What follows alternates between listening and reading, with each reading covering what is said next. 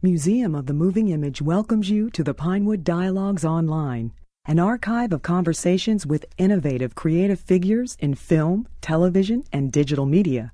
Visit Museum of the Moving Image in New York City or online at www.movingimage.us. Please welcome Lesley Manville, Timothy Spall, and Mike Leigh.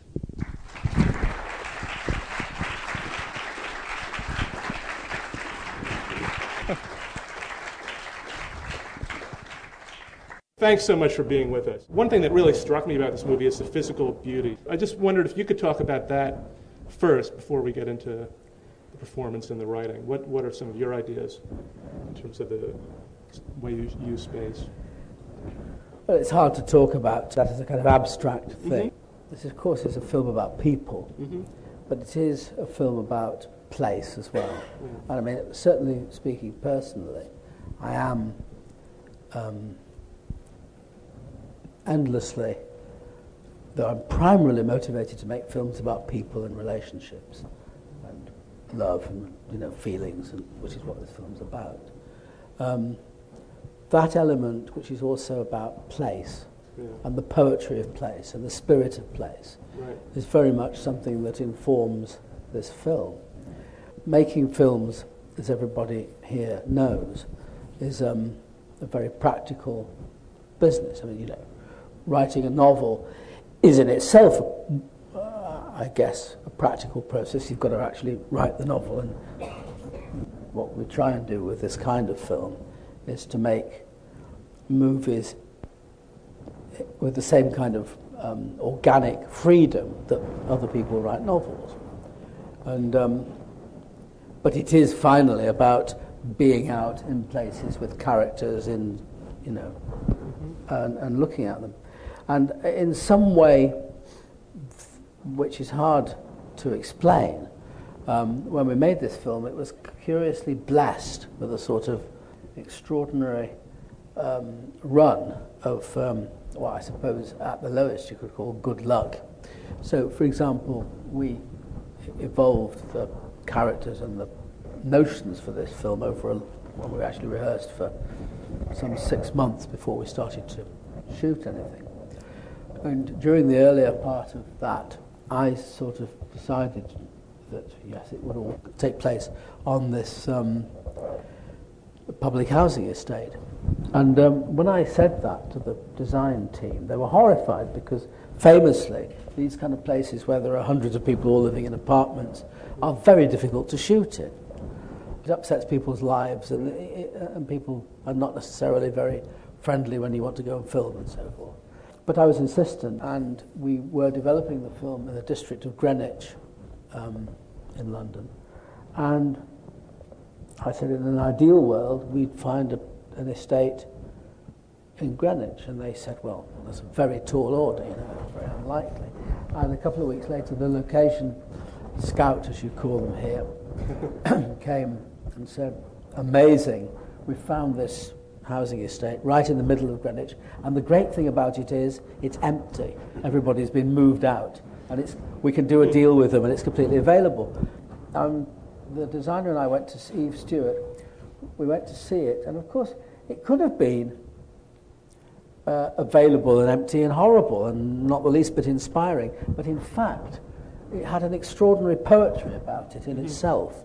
So as I say, obviously, it is all about the characters and the relationships, but to be able to put them in this environment and to get kind of real uh, inspiration back from what you could see, that's the buzz of filmmaking. Now, you talked about a six month rehearsal process, which, which is, of course, extraordinary for film, it certainly is here. How is the writing process separate from the rehearsal process for you? In what we do, um, the important thing is that we arrive at a film mm-hmm. and that we, we eventually arrive at something which is very precise. Yes. But um, there isn't a separate writing process. I mean, when, when we finally, having created the characters and the relationships and the whole world of, um, at the time of shooting, when we actually pinned down moment for moment exactly what happens down to the last um, word or the last moment, um, that is done through rehearsal it's written through rehearsal. I don't go away and write something I couldn't because these guys contribute something which is absolutely organic and three dimensional. What is the preparation process? Uh, is it, you know, the, the, sort of idea of method acting is that you go and, you know, you would like drive a cab for six months, but um, to get into character, how do you find your character? Method acting, uh, I've never read about it, but I presume it's just about knowing where your character has come from and where they, they might be going to, or invariably not where they're going to, because like most human beings, they don't know where they're going to.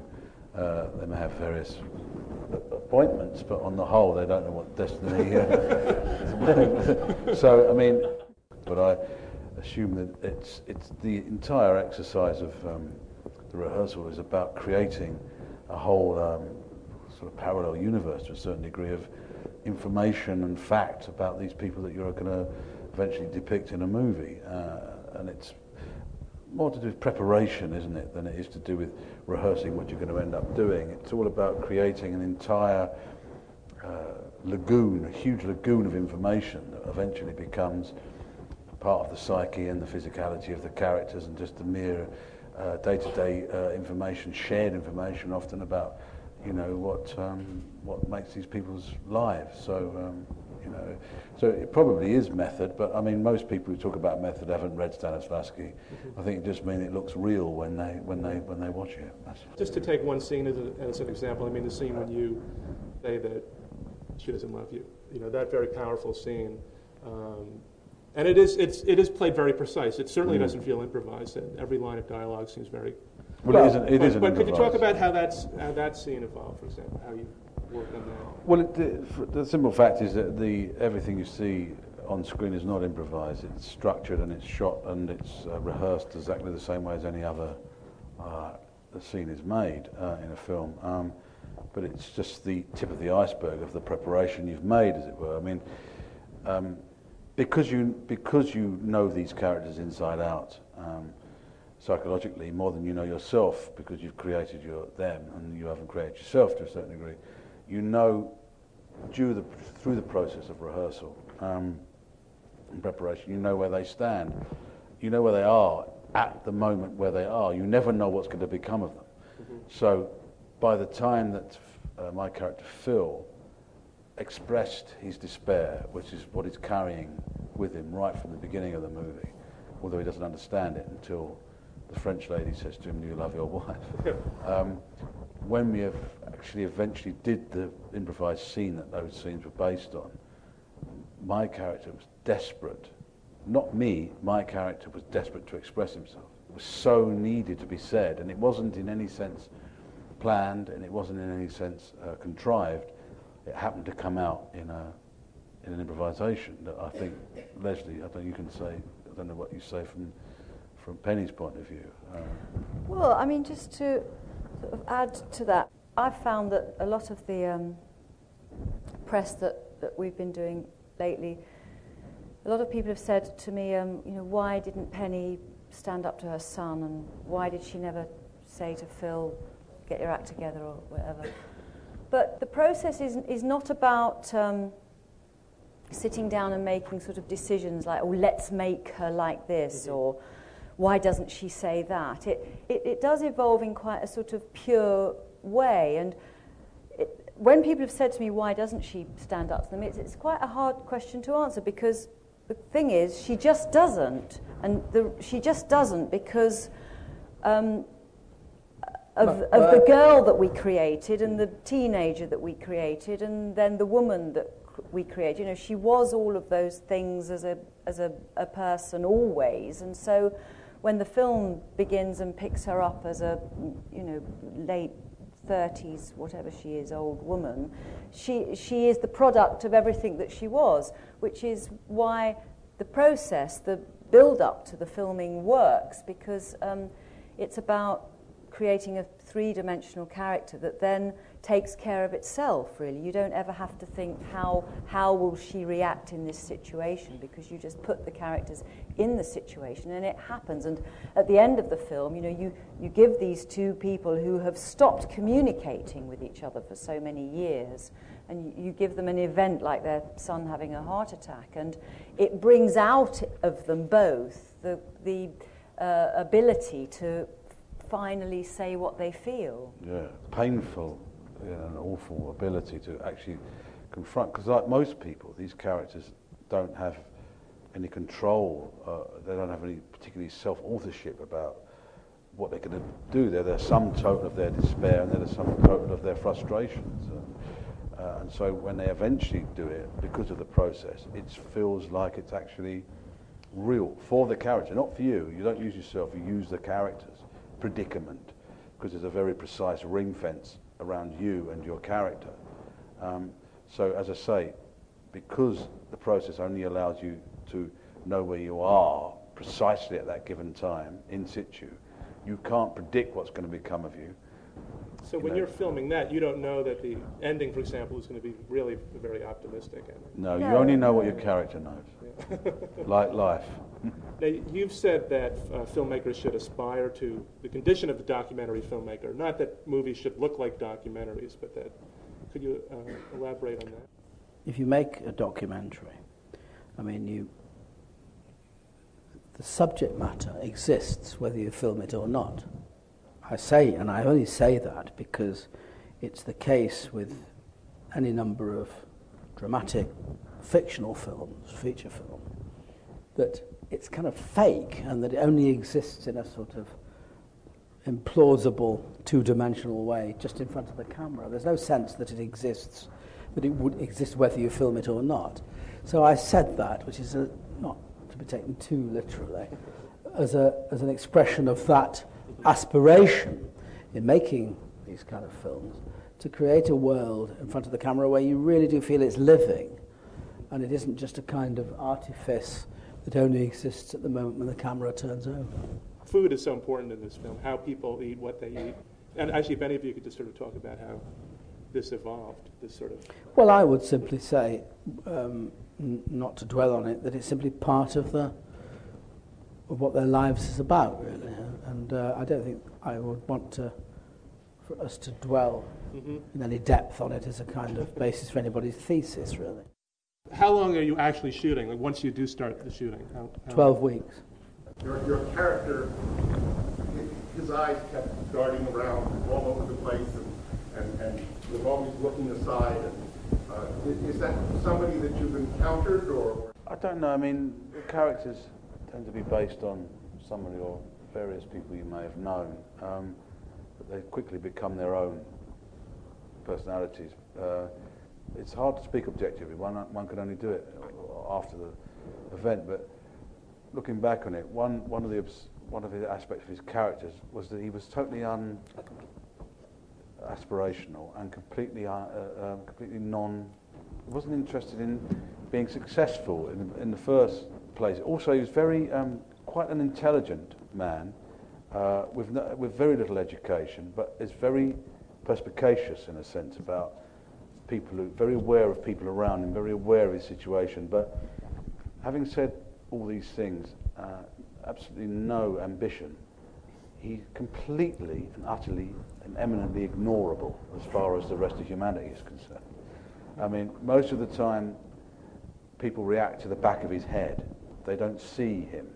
They just see this greasy hair, and they put what they want onto him. They don't ever really uh, connect with him. The one person who does is the, incongruously, is the sophisticated French antique dealer who he encounters. Um, no one else really, as far as his clientele, for want of a better word, uh, really. So, but, what he is is he's bright, uh, aware of what's going on, but he's in a state of great melancholy because of what's what's bugging him about his life, which he doesn't really become aware of until the French lady asks him directly whether he loves his wife or not. And uh, so I think that's what it is. He's, he, he's, he's like a lot of people you, you encounter in mundane jobs. They're eminently ignorable, but they're actually just as humane, hu- human, and just as uh, intelligent as some of the great, you know, intellects who just haven't had the opportunity. Because what we do is doesn't spend time written on a page. It is completely three-dimensional and organic. I mean, what we do at great length, at great over a long period, is to work at not just the idea of the character or the condition of their lives, which is the kind of thing Tim's been talking about, but the way that they each manifestly exist. In other words, we're simply dealing in the physical, psychological, emotional, um, palpable language. What some, uh, you know, some people talk about body language. I, it's not in my vocabulary, but that's what people talk about. And that we, all of us, I mean, everybody in this room has a whole range of physical manifestations that are all to do with our idea of ourselves and our idea of how other people see us and our cultural, um, educational, uh, class, aspirational, all kinds of stuff that motivate um, how we actually are physically and how we behave and all that stuff. And that's equally important, and that's the sort of stuff that is um, there in Phil and which your question is about. And Lesley, how did you find, the, what was the key for you to finding Penny's behavior? You know, how, how did you find her character? It's very difficult to talk about it in that way because, because it, it, it, as I said earlier, it's not about sitting down and making conscious decisions. And so nothing is kind of uh, labeled onto a character that you think, oh, let's make her like this because that will make her interesting. Yeah. You know, it's really much more subtle than that. It, it, it does happen over a long period of time. And as I said, it's, it, it, it really starts with the, with the child that you, you get on the go. And then, you know, they are, the child is what they are. And then the, they become older and older and they develop. And it happens in that way. It's, if I may say so, the question you ask is, is in a way in the language of what normally happens when people work on characters mm-hmm. conventionally mm-hmm. in a script. You say, well, you know, how do we, what should we do to make, what are the keys? What can we hang on to make this character work, to come alive? What can we breathe into this thing that's on the page? Yeah. So, you know, and it's that sort of language. I mean, over and above all the kind of, you know, sort of uh, uh lofty things that we're saying, the main thing about this is we make these people up. You know, we actually invent these characters. I mean, we actually invent all these, invent this whole world, and it's all about that, really. And we don't. I mean, when you're working on more conventional scripts, obviously you are thinking in that way. You know, mm-hmm. you're, you, you, you, you've got a script and you've got a, um, a, a set of events that will happen and things that happen to your character, and then you have to try and find a way as an actor that justifies those things mm-hmm. happening. But we're not working in that way. You're, you're coming at it from a, a, different angle, so the same set of questions don't really apply. Rehearsal process versus the production process. If you're rehearsing for six months, discovering story, and then uh, shooting for another three months, uh, how does one affect the other? And have you already discovered the story by the end of the rehearsal process before you start shooting? No, absolutely not. And in fact, it's a very good question, a very useful one. The truth of the matter is that we don't, in any way, during the uh, preliminary six months, um, resolve the whole thing. We absolutely don't do that. In fact, what we do when we go out to shoot the film, we go out and make a film up. And we go through the whole, that the film evolves and grows as we shoot it. And what we do for the six months prior to that is to prepare ourselves for that process. Because what underlies your question is the fact that it doesn't matter what the hell you do before you get to shoot. What matters is what happens when you shoot, because it's a film. Um, and all the other stuff is merely preparatory. And in fact, Not only is it a, all about actors and acting and characters and relationships and all of that and themes and, and that side of things, the definition of the, of the material as we film it is equally a matter of design and cinematography and shots and sound and all of those things because it's a film. When we're shooting these films, you know, technicians and people say, it's extraordinary. I mean, how do they just show up and they seem to. Why are the actors so relaxed? And how is it they always know the lines? And why are they so solid in what they're doing? And why are there no. Why don't the actors on this film throw terrible tantrums like they do in all other films? Why is it that everybody gets on so well? Why is it so peaceful and harmonious? And why is it so creative? And suddenly people show up and there's no scene, and, and an hour later there's a whole scene there. And so because we prepare it, and we and, and, and when you see um, Penny and Phil at the end of the film, as you just have, they finally pull together and suddenly some light comes on, and you see their relation. You suddenly understand what their relationship once was, and they actually, you know, are rediscovering something that once existed. He says, you know, you used to make me laugh, and there's a moment. Um, what you are actually seeing physically is something that we actually experienced in the long journey of the rehearsals, because the rehearsals are not rehearsals in that preparatory period, they are living through the lives of the characters. So there was a time, way back at the beginning of the, those six months, when these characters came together as very young people and had this very positive relationship. And then we went, we lived through the years and years and years and and the accumulation of the layers and layers and, of encrustations of, of um, all the things that finally get in the way between them. And that was an actuality. So in answer to your question, what we've done in that preparatory period isn't actually bother with rehearsing a film or fixing up the story. It's preparing ourselves to then go and make up the film, working with the crew and developing it as we go along. But on the, literally on the day of the shoot, then you show up, or whenever you show up in the morning. What do you know about what's going to happen? What you've just seen is a film where every moment was very precisely rehearsed during the course of the shoot.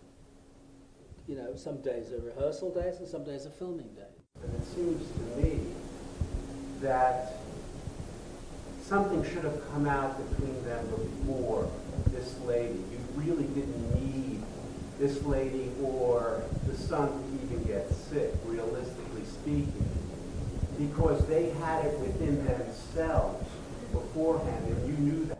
Well, if I may say so, I mean, that is, that is a romantic, I'm sorry? a romantic and or, li- uh, certainly optimistic view of it. I mean, I, you know, if we were to agree on that, then we are merely saying that in an ideal world, that's the situation. Look, this film is a dramatic, metaphorical film. It is not a documentary.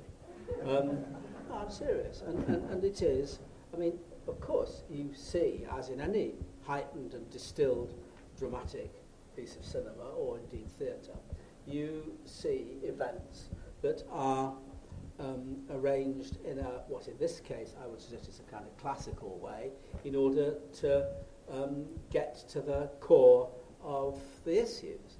Now, apart from the fact that I think it is in, in, in real life terms, to millions of people all around, all around the planet, it is entirely plausible that, that relationships lie um, dormant and buried and you know communication breaks down and it takes a crisis or something to precipitate something to, to break that which is what the film is actually about um, the main thing is that that happens because the film is also about on another level about fate and about the fact that it that, you know sometimes you know it's curious how things do happen together at the same time you can decode this film in lots of different ways. I mean, you know, if you want to talk about it in Greek classical terms, you know, Phil is on a journey and he meets a messenger who, um, you know, tests him and then gives him a message.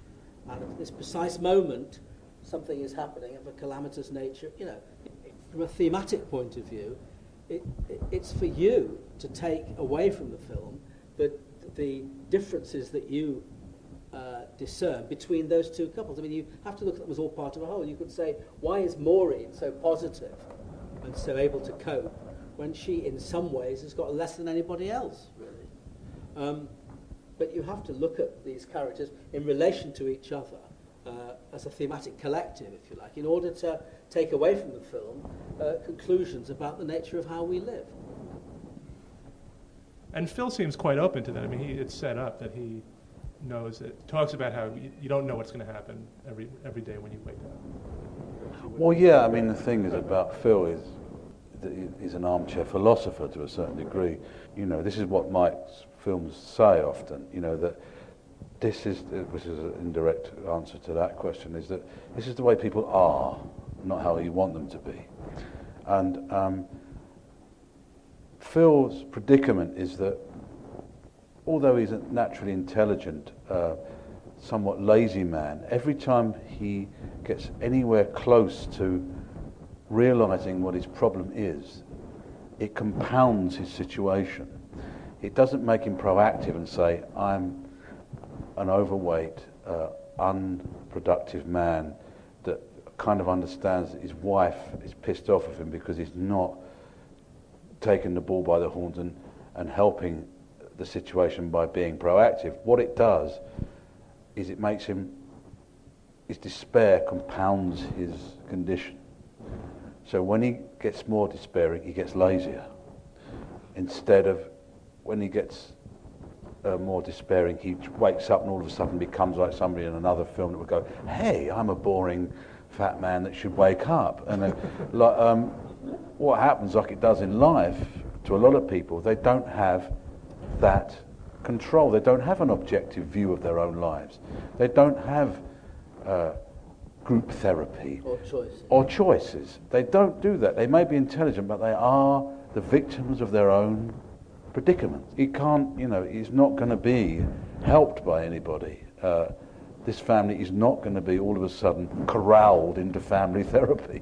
You know, you know, it's they are they live where they do, and they are they're you know they're pretty low on the rung of on the food chain of. Uh, saying that it's like divine intervention that they were saved, and I, I, I'm trying to say that that's not really the case. That you set it up that I think it's entirely your prerogative to think that. But I think, in a mm-hmm. way, with all due respect, that's more to do with your view of life and the world. You know, what I'm inviting you to do through the film is to look at the way, as Tim says, people are in a less than ideal world. that Phil has this going on inside of him. And when the French woman raises that question, he's listening to that question because he has that question within himself. And it has a meaning and a resonance, obviously. He, if he weren't ready for it, he wouldn't hear it. I mean, I think that's, that really is a very useful key to the answer to the previous question.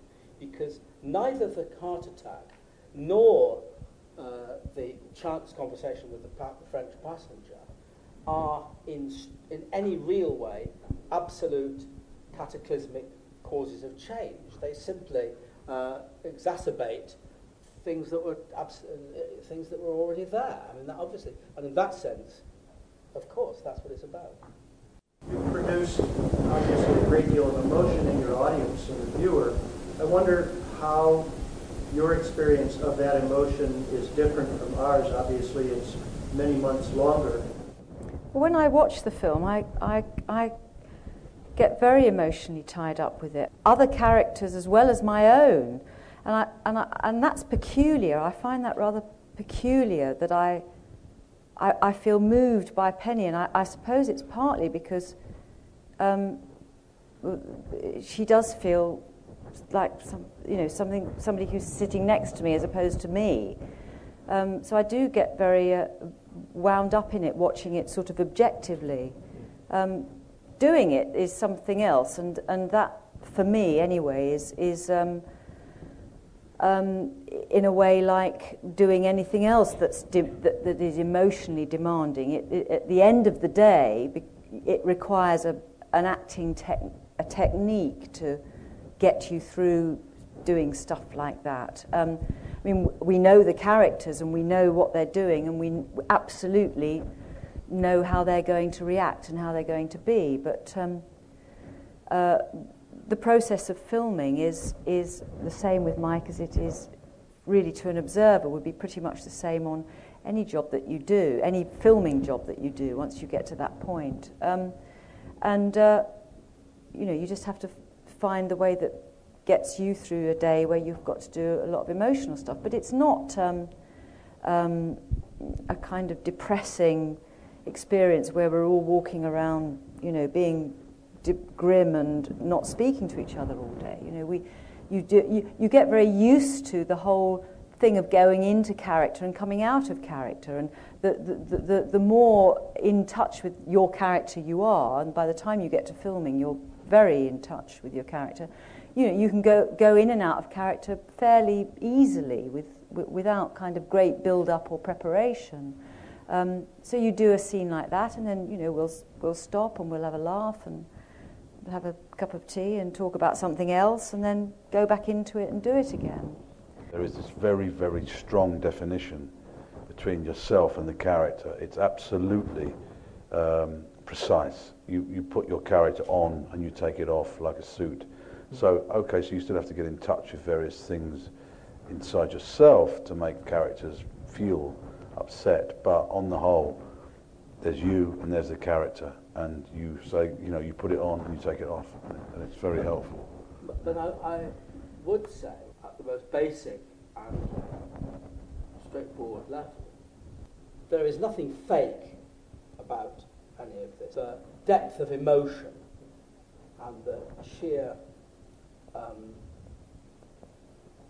power and resonance of all of that absolutely happened when we shot it, and we were absolutely committed to it. And in fact, I mean, notwithstanding, I mean, what Tim and Lesley have just talked about um, is about the necessary things that actors have to do to cope with doing this stuff. But I mean, you know, they, in a way, they inadvertently demean themselves in terms of their achievement because the fact is, at the most emotional scenes of this, they really were in it. And of course, for me, what's, what's impo- very important and always very uh, useful is, is the way that the crew relate to what's going on. And when we're shooting, particularly the really kind of traumatic stuff, I mean, the crew is absolutely there, and the atmosphere, you can cut it with a knife. And I mean, the bottom line is quite simple, that, you know, if we don't actually experience it when we're making the film, how the hell can we ever expect you to? And the tragedy is that you sit and watch any number of movies where they didn't really experience it, and they still expect you to, and what you're looking at is bullshit. With this film, I mean, at the risk of being a little bit smug about it, the emotions were there for real, and we absolutely, you know, um, felt it. I mean, speaking just for myself, I, if I'm not um, seriously moved to the depth of my emotions when I'm working on this material, then I, then I think it's not working. And I don't want to put it in front of an audience. question is when you go to other quote unquote normal work in which you show up and you look over and say, okay, I'm going to do it. I mean, how do you make that transition? The difference between working with Mike and a conventional film, as you probably know, is the difference between six months rehearsal and six minutes, you know, uh, which means that you have to do a lot more. You, it means you, what you realise, I think, uh, every time I'm reminded I work with Mike, and I've worked with Mike, as Lesley has, for six times over 21 years, is that you really have to do your homework. You do very little homework with Mike because it's all there all the time and it's shared and it's collaborative. So, Yeah, I mean, there's no getting away from it. It's um, the general the general state in England is, I'm sure, is the same here. There's no rehearsals, and, and you just have to get on with it. And there's there's absolutely nothing you can do about that. Um, and sometimes, even even if you you know in England, if you have a few days rehearsal, you feel lucky. But you could have a few days rehearsal with somebody who doesn't even know what to do, with a director who doesn't even know how to help you in those few days. But I mean, unquestionably what you, what I take from my work with Mike is the ability to kind of précis the whole process and do it by myself, um, and you know, get the character together at home, and then go to go to work and hope that you get a little bit of something that helps you. And because I don't like doing it on my own. I mean, I, I, I like working with. I can come up with a character and I can, you know, I can do the acting, but I don't know if it's in the right mold. I don't know if I'm off on the wrong tangent. You know, I need a third eye telling me what's right and wrong. And so I, I don't enjoy it when, when uh, I think what happens a lot is, is that, you know, people get you in because they know who you are and they they know they think they like your work and they sort of think oh well let's get Tim or Lesley because they'll turn up and they'll they'll come up with something interesting Well, exactly. actually- direct, a not what I director, yeah, a like director said that to me once. Um, I said, "What do you, uh, what you, what, what are you expecting of?" He said, "Oh, uh, you'll be all right because you've done all them films with Mike, haven't you?" so, And also, I think people expect you when they know that you've worked with Mike. They they um, A, expect you to come up with something brilliant, Yeah. you know, by yourself. and um, they also uh, think that if a scene doesn't work in a scripted piece, that, um, You'll that you can just start improvising it. not, under, not understanding that, you know, it's one thing to improvise in the way that we do, which is very carefully and, you know, uh, uh, and not an immediate thing that you do either. And it's quite a different thing to just turn up on a set and start improvising when there's no shared information and you don't know what the game is and nobody knows what the other character's about. And it's all just to try and make a scene work that mm. doesn't work on paper. Mm. And I get really pissed off about that because you think, well, you've got a script, let's do the script. If the script doesn't work, give it back to the script writer. But don't get us in to try and sort it out, you know. I just suddenly realised I never thought of this, but I, somewhere along the line I'm missing a trick I could be making some money out of. You ever get in a, you know, in a case where you are kind of trying to bully or, or cajole the film in a certain direction and the actors are kind of resisting you? No, I mean, uh, I mean, it's an interesting way to put it, but it's nothing to do with what it's about because I'm a writer and a director. I don't know, I don't, I find it impossible to draw any distinction between those. For me, it's one welded, homogenous job. If anything, if anything is going on that doesn't work for the actors, in the sense that they feel it's inorganic or an imposition or wrong, then it's then it's not good enough to be uh, in the film. What doesn't so that what doesn't happen is a kind of free for all. That I mean, a great deal of what goes into the film is organic and grows out of things that happen out of the characters. But my, um, as I would see it, the art of my input, if you like to put it in those terms, is to stimulate things so that they are, they then they grow in an organic way. I mean, it's uh, um, so it's it's not there's no tension in that sense. I mean, obviously, you know, there's no question that the decision to have a heart attack is a deus ex machina decision on my part, but that is the function of a dramatist. Um, similarly, the putting together of all the characters, even the putting together of these characters, is, you know, my, I mean, I, I, it's my decision somewhere along the line. I mean, I put them together, but, you know, then the thing is to draw from, to use and to, to develop together what happens out of that. But that is in the nature of storytelling. I don't, in other words, what I'm saying is, it's not a kind of, you know, some kind of impurity or some kind of tension. It is in the nature of what we're doing, which is to make up stories and make up stories that are interesting. That's, it is what it is. You know, you plant things and water them, and as long as you choose the right seeds and plant them in the right place and arrange them in the right configuration, and then you tend, you nurture them and you know tend them, then they grow into a garden that makes its own kind of sense. Part, a, big chunk of what Mike's doing is observing what we're doing, observing the people that we're becoming and the emotional tensions and uh, feelings that are developing between the characters. So it's not a case of him suddenly, I, I see where you're coming from and the question you're asking, but it's not like him suddenly throwing in something that's going to make us all think, oh my God, he's doing that for an effect because he wants the film to go in this territory. You know, it, it, it is all, as he says, it's born out of what, what he observes that we're doing. I mean, we, and we do improvisations that last an awful long time, you know, hours, where there is no pressure on us ever. Uh, in fact, we are p- particularly informed never to try and make an improvisation interesting. You know, that is not the name of the game at all. So we'll do improvisations that last hours, where we, this family, just sit and eat, watch the telly most of the time, go to the loo, read a book, do the crossword. You know, nothing happens in inverted commas. But through all of that, you get to see what these people feel about each other.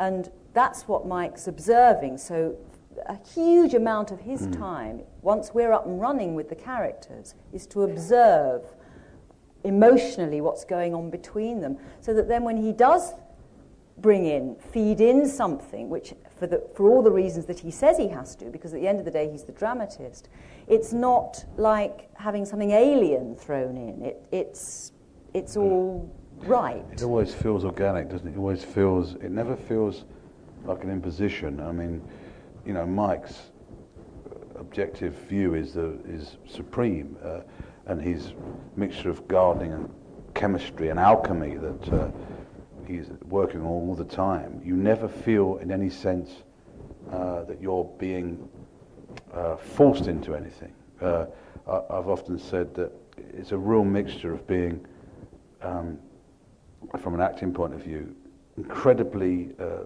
subjective, subjectively aware of what your character's condition is. But uh, as much as you're enlightened by your character, you're totally in the dark about where it's going. That's and then you, as an actor, you just trust that Mike's what he's doing is engendering everything, but his overview will lead you into this area, and you go not willingly or not. We, you don't even have to go willingly. You're going like you are a human being who this series of events eventually takes you. So that's. Uh, are there other directors who have been working in the style you're talking about? No, I'm not aware of anybody who's worked in this style. I mean, there are people who have attempted to, people who've um, done what they call um, using this technique, but I don't know what that means really. It doesn't mean anything much. Um, there's a Danish film kicking around but apparently, um, I haven't seen it, apparently it's very good, but its director claims to use my technique. I don't know what it means that because it's like saying that you know you use Van Gogh's technique to paint the picture of some daffodils.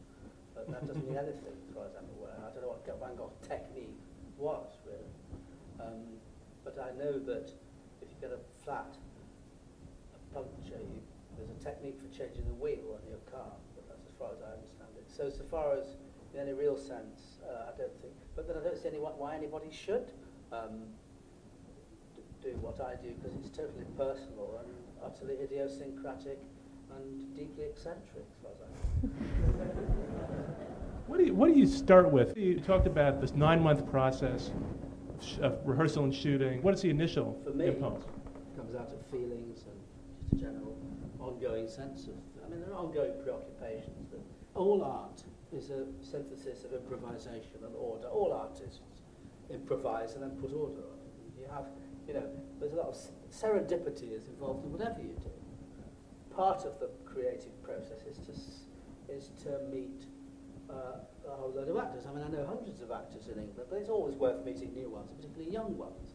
And when I was auditioning for this particular film, having already agreed with Tim and Lesley that they should take part, I saw a lot of young actors, and in, amongst these young actors were two actors, um, an actor and an actress, who you wouldn't have to be particularly clairvoyant. In fact, you'd have to be something other than you'd have to be actually blind or dead, not to spot that they were both quite fat and that they could play brother and sister. um, and they could possibly be the children of this particular of a couple played by these actors, conceivably.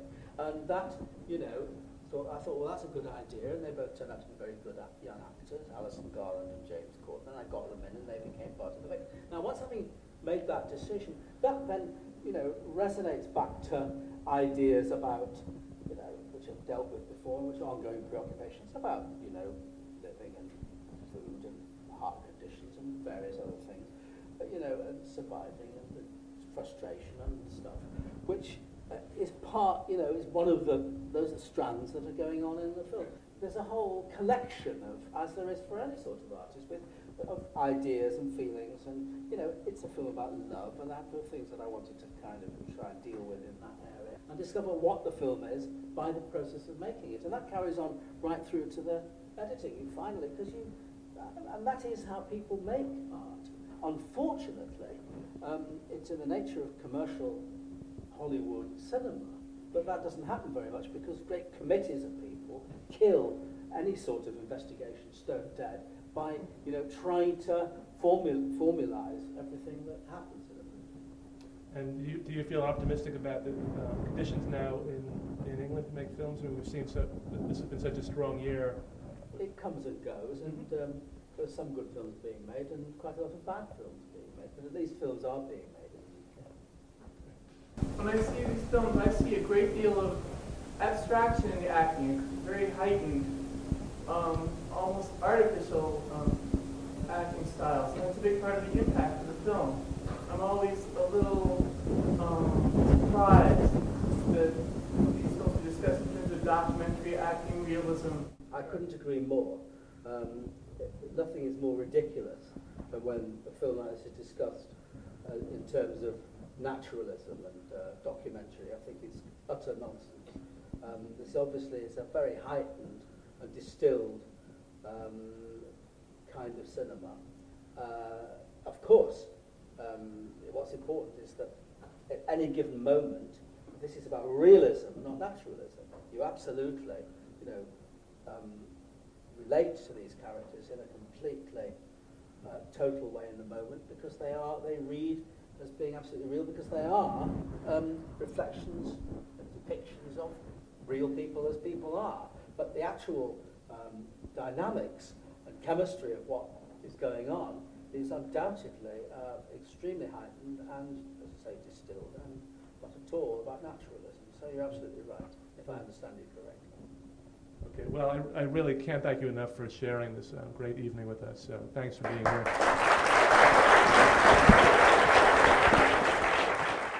Thank you for listening. The Pinewood Dialogues at Museum of the Moving Image are made possible by generous support from the Pannonia Foundation. To learn more about the museum, visit www.movingimage.us.